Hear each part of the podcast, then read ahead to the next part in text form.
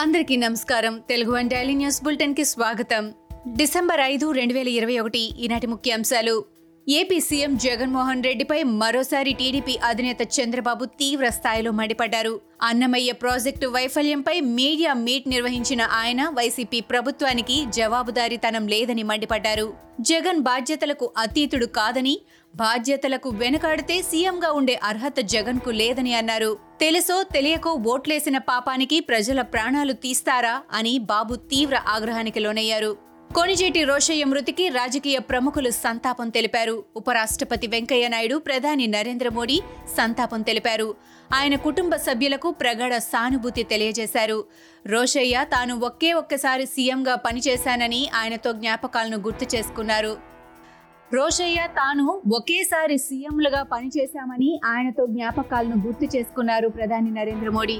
రోశయ్య మృతి పట్ల కాంగ్రెస్ అధ్యక్షురాలు సోనియా గాంధీ, ఆ పార్టీ అగ్రనేత రాహుల్ గాంధీ సంతాపం తెలియజేశారు. ఉమ్మడి ఏపీ మాజీ ముఖ్యమంత్రి రోశయ్యకు రాజకీయ ప్రముఖులంతా నివాళులర్పిస్తున్నారు. రోశయ్య సేవలను, ఆయనతో వారికున్న బంధాన్ని గుర్తు చేసుకుంటున్నారు. ముఖ్యమంత్రిగా రోశయ్యను ప్రశాంతంగా పనిచేసుకోనివ్వకుండా హింసించారని బీహెచ్ సంచలన వ్యాఖ్యలు చేశారు. తనను ప్రశాంతంగా పనిచేసుకోనివ్వలేదనే బాధ రోశయ్యలో ఉండేదని చెప్పారు. ప్రతి ఒక్కరూ రోశయ్యను ఉపయోగించుకున్నారని అన్నారు. కేంద్ర పథకాల నిధులకు సీఎం తమ పేర్లు పెట్టుకుంటున్నారని ఎంపీ రఘురామకృష్ణరాజు తప్పుబట్టారు. దీనిపై గత నెల పదిన కేంద్ర మంత్రి స్మృతి ఇరానీకి లేఖ రాశానని తెలిపారు. ప్రజాధనం వృధా కావద్దనే లేఖ రాశానని పేర్కొన్నారు. అన్నమయ్య ప్రాజెక్టు గేట్లు పాడయ్యాయి, అందులో భాగంగానే నీటి తాకిడికి గేట్లు కొట్టుకుపోయాయని తెలిపారు. జగనన్న శాశ్వత గృహ హక్కు కాదు, జగనన్న నిర్బంధ గృహ హక్కుగా ఉందని రఘురామ విమర్శించారు. పాదయాత్రకు పోలీసులు ఆటంకాలు సృష్టిస్తున్నారని అమరావతి జేఏసీ నేతల ఆగ్రహం వ్యక్తం చేశారు. అడుగడుగునా ఆటంకం కలిగిస్తున్నారని, మహిళల పట్ల సీఐ నాగమల్లేశ్వరరావు అగౌరవంగా వ్యవహరిస్తున్నారని జేఏసీ మండిపడ్డారు. పలు ప్రాంతాల్లో రైతులు, పోలీసుల మధ్య వాగ్వాదం చోటు చేసుకుంది. అమరావతి రైతుల మహాపాదయాత్ర ముప్పై నాలుగో రోజు హుషారుగా సాగింది. టీఎస్ ఐపాస్ ద్వారా ఇండస్ట్రియల్ పాలసీ తీసుకొచ్చామని, దీని ద్వారా పదిహేను రోజుల్లో అనుమతులు లభిస్తాయని మంత్రి కేటీఆర్ తెలిపారు.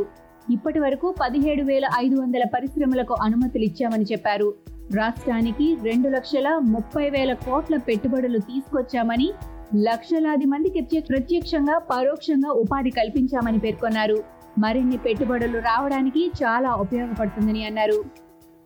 శిల్పా చౌదరి రెండో రోజు నార్సింగ్ పోలీసులు విచారిస్తున్నారు. గండిపేటలోని శిల్పా నివాసం సిగ్నేచర్ విల్లాకు ఆమెను పోలీసులు తీసుకెళ్లారు. ఆధారాల సేకరణకు శిల్పా చౌదరి ఇంట్లో పోలీసులు తనిఖీలు చేస్తున్నారు. మీడియా కంటపడకుండా రహస్యంగా పోలీసులు విచారణ చేస్తున్నారు. ఈ సాయంత్రానికి శిల్పా చౌదరి పోలీస్ కస్టడీ ముగియనుంది. మరో రెండు కేసులకు సంబంధించి శిల్పాను తిరిగి కస్టడీలోకి తీసుకునే అవకాశం ఉంది.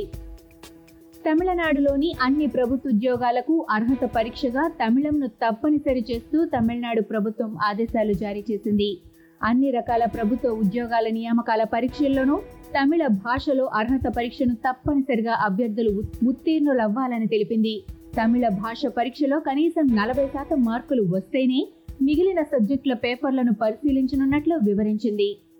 ఉత్తరప్రదేశ్లోని బిజ్నోరులో ఓ కొత్త రోడ్డును బీజేపీ ఎమ్మెల్యే సుచి చౌదరి ప్రారంభించారు. ఈ సందర్భంగా ఆమె ఓ కొబ్బరికాయ కొట్టి పూజ చేశారు. ఆమె కొబ్బరికాయ పగలాలనుకున్నారు, కానీ దానికి బదులుగా ఆ రోడ్డులోని కంకర్రాళ్లు బయటకు వచ్చాయి. దీంతో ఆమెకు చాలా కోపం వచ్చింది. అధికారులపై తీవ్ర ఆగ్రహం వ్యక్తం చేస్తూ అక్కడికక్కడే ధర్నా చేశారు. ఇంత నాసిరకంగా రోడ్డును నిర్మిస్తారా అంటూ నిలదీశారు. న్యూజిలాండ్తో జరుగుతున్న రెండో టెస్టు మ్యాచ్లో టీమిండియా పట్టు బిగించింది.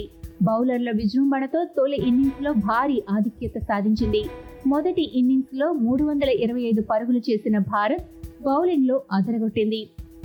సీమర్లు, స్పిన్నర్లు పోటీ పడి మరీ బౌలింగ్ చేశారు. దీంతో కేవలం ఇరవై ఎనిమిది పాయింట్ ఒక్క ఓవర్లలో అరవై రెండు పరుగులకు న్యూజిలాండ్ ఆలౌట్ అయింది. భారత్కు తొలి ఇన్నింగ్స్లో రెండు వందల అరవై మూడు పరుగుల భారీ లీడ్ లభించింది. ఇవి ఈనాటి ముఖ్యాంశాలు. మరికొన్ని ముఖ్యాంశాలతో మళ్ళీ రేపు కలుద్దాం.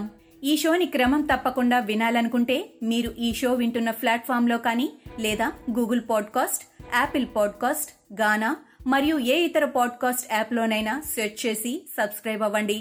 కొత్త ఎపిసోడ్ వచ్చినప్పుడు మీకు అప్డేట్ వస్తుంది. అంతవరకు సెలవు. నమస్కారం.